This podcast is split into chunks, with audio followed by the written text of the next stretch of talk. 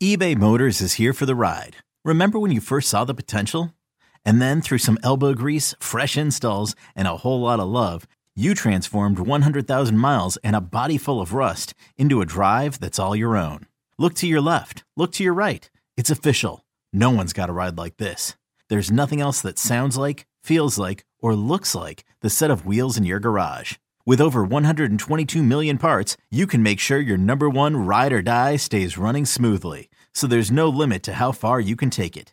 Brake kits, turbochargers, engines, exhaust kits, roof racks, LED headlights, bumpers, whatever your baby needs, eBay Motors has it. And with eBay Guaranteed Fit, it's guaranteed to fit your ride the first time, every time, or your money back. Plus, at these prices, well, you're burning rubber, not cash. Keep your ride or die alive at ebaymotors.com. Eligible items only. Exclusions apply. You could spend the weekend doing the same old whatever, or you could conquer the weekend in the all-new Hyundai Santa Fe. Visit HyundaiUSA.com for more details. Hyundai, there's joy in every journey. Welcome into Loho Daily. I am Loho, aka Lawrence Holmes. Thanks for listening to the podcast. I stumbled across while flipping channels, I stumbled across the uh, main event at WrestleMania 35. Ronda Rousey, Charlotte Flair, Becky Lynch, the man.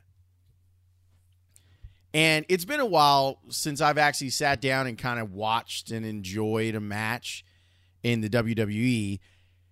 If you didn't know, I used to do a show every week back when, in the golden age of this golden age of wrestling, in the Attitude Era, towards the end of the Attitude Era, Jonathan Hood and I used to do a show on the score called WrestleManiacs on Monday night. We come on, we talk about what happened on Raw, we talk about what happened on SmackDown, we talk about what happened on Nitro, we talk about ECW, like all of those things. It was a lot of fun. I have um, since, I mean, that was you know 15. Wow, it's probably like 20 years ago. Now that I think about it, but I haven't been as huge of a wrestling fan in probably, I don't know, more than 10 years. I have every now and again peeked my head in at the women's division in WWE because once it kind of all consolidated and Vince was just in charge of everything, uh, it, it wasn't that fun to me. I've enjoyed the little pieces that I've seen of AEW, and I really like what they're trying to do at AEW, but I don't know if I'll ever fully invest in it. So I say all that to tell you this. I've also been covering MMA in the in in a way that a, a talk show host can. I've gone to a couple of events, I've been to a couple of press conferences. I've written stories for for the Scores website and I've had a lot of MMA fighters on the show. It's funny because watching that match made me go back and listen to an interview that I did with Holly Holm where we talked a little bit about Ronda Rousey. The whole point is I wanted to talk about Ronda. I was watching that match and I've never thought that Ronda ever looked comfortable in the ring. I don't know if her style lends to it, like her type of athleticism even lends to it. And I never, she never looked good choreographed to me. If that makes any sense. Even watching her work with Charlotte, who's obviously like her whole life has been wrestling, and Becky, who has spent a big portion of her life when she wasn't in college, like doing wrestling, she still looks stiff and it's going to take time. And look, you're you're taking someone who was in one thing and then moving them into another. I'm not expecting her to be Tully Blanchard. You know, I'm I'm not expecting her to to even old Moolah at the end. But it never seemed like it was a good fit for her. I enjoy watching Ronda in the ring, Octagon. I also enjoyed when the women's division in in UFC caught up. And it was cool to see Holly Holm knock her out. And it was cool to see Amanda Nunes just absolutely body her in the two losses that Ronda suffered in her professional MMA career. She was, for a, a period of time, was the baddest woman on the planet, one of the scariest human beings around because you didn't want to get caught in an armbar from Ronda Rousey. It just it it it looked and seemed painful and she had a way about her that I don't know if it was genuine or not. It felt genuine when you would see it on display of not liking her opponent. And I I got into this conversation with Holly Holm about this. And I want you to just take a listen to just a couple minutes of of her explaining how things changed and why she felt like they changed when her and Ronda got together and fought. You know, I think sometimes with that, uh, maybe some fighters need that to be their mind. They, that's how they kind of get up for the fight. They got to get into it real emotionally and real personally. Um, for me, I'm just not like that. But not only that, I think too, um, by talking me up leading up to the fight, basically, I think it's like if then if she were to have beat me, it's like, oh, she did all these things and I beat her. So I think there's like this build up that it's like, you know, I'm fighting this this girl that's it's going to be great when I beat her. I think was a lot of the mentality behind that. And then the closer it got to the fight and the real emotions came out, I think that's what we saw. Uh, that's just my take on it, and I could be wrong, but um, you know, I didn't never mind any of it. It's, I mean, it, weigh-ins was probably when it got the most intense. Everybody had that all over every social media you can imagine. And um, you looked people, ready to go right then and there. I was ready to go right there, and it is an intense moment. Um, I don't know if that was just something to kind of maybe try to get in my head, but that, that there was no doing that.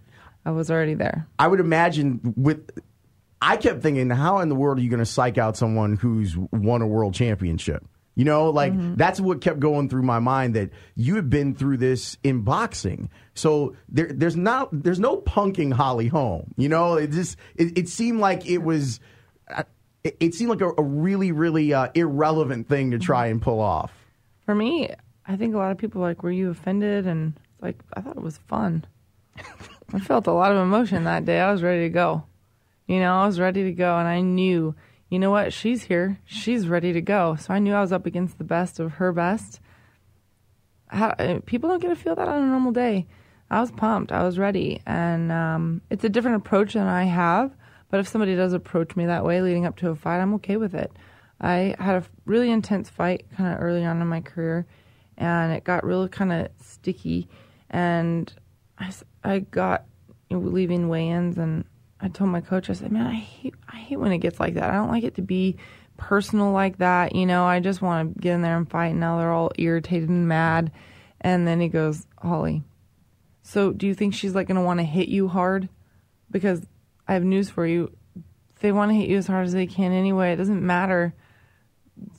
You want to hit her just as hard, whether he's like, it doesn't even matter. You think she's want to hit you harder than she already wanted to hit you before? I'm like, yeah, I guess you're right. So anytime that any weigh-ins have ever gotten sticky, I'm like, oh, so we're gonna fight tomorrow. Thanks for the reminder. so I kept thinking about that that conversation with Holly Holm about Ronda Rousey, and I've always felt that her talk game in UFC was unbelievable. And when you're the scariest person around, it, it, it is it can be intimidating. When you make that move over to the WWE though, the the people that make it to the top of that profession usually are the best talkers and they can handle it and they can they can dish it out and they can take it and they understand what the rules are that go on uh, inside the the, the game i've never felt that ronda was comfortable with some of the rules of the game and while she may not say it publicly although in some cases she has I felt like there was everyone else kind of knew, hey, this is for play play. Like we we're going at each other a hundred for play play. And I felt like there were times where Ronda was like, nah, that's over the line. This isn't play play. And I don't play play. And I think that she she has struggled with the WWE. And that's why you haven't seen her in, in a year. So she went on Steve-O's podcast and she's been talking a little bit over the last couple of days. Like the podcast came out And she was talking about how she doesn't want to do wrestling full time. And I understand it. And I think, and we'll see what ends up happening with Gronk.